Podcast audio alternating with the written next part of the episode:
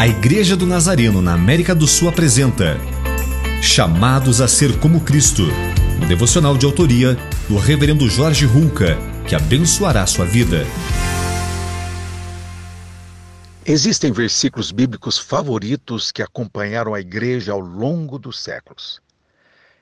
Em Filipenses capítulo 1 e versículo 21, encontramos um deles, o qual diz: Porque para mim o viver é Cristo e o morrer é lucro. Como é possível que uma pessoa presa e diante da possibilidade de morrer tenha escrito estas palavras?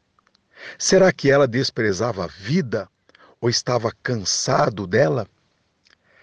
Esta declaração do apóstolo Paulo foi uma afirmação profunda de sua experiência pessoal e de suas prioridades.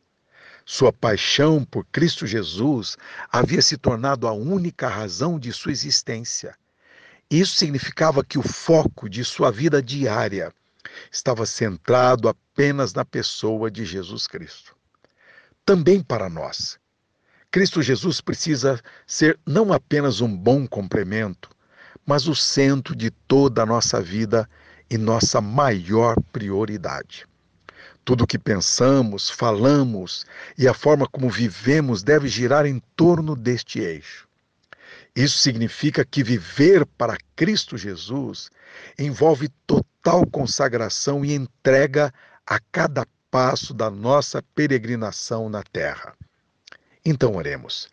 Senhor Deus, neste dia fazemos nossas as palavras do apóstolo Paulo.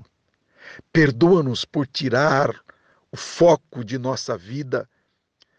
Hoje pedimos que o Senhor Jesus seja a nossa maior prioridade e o centro de nossa existência.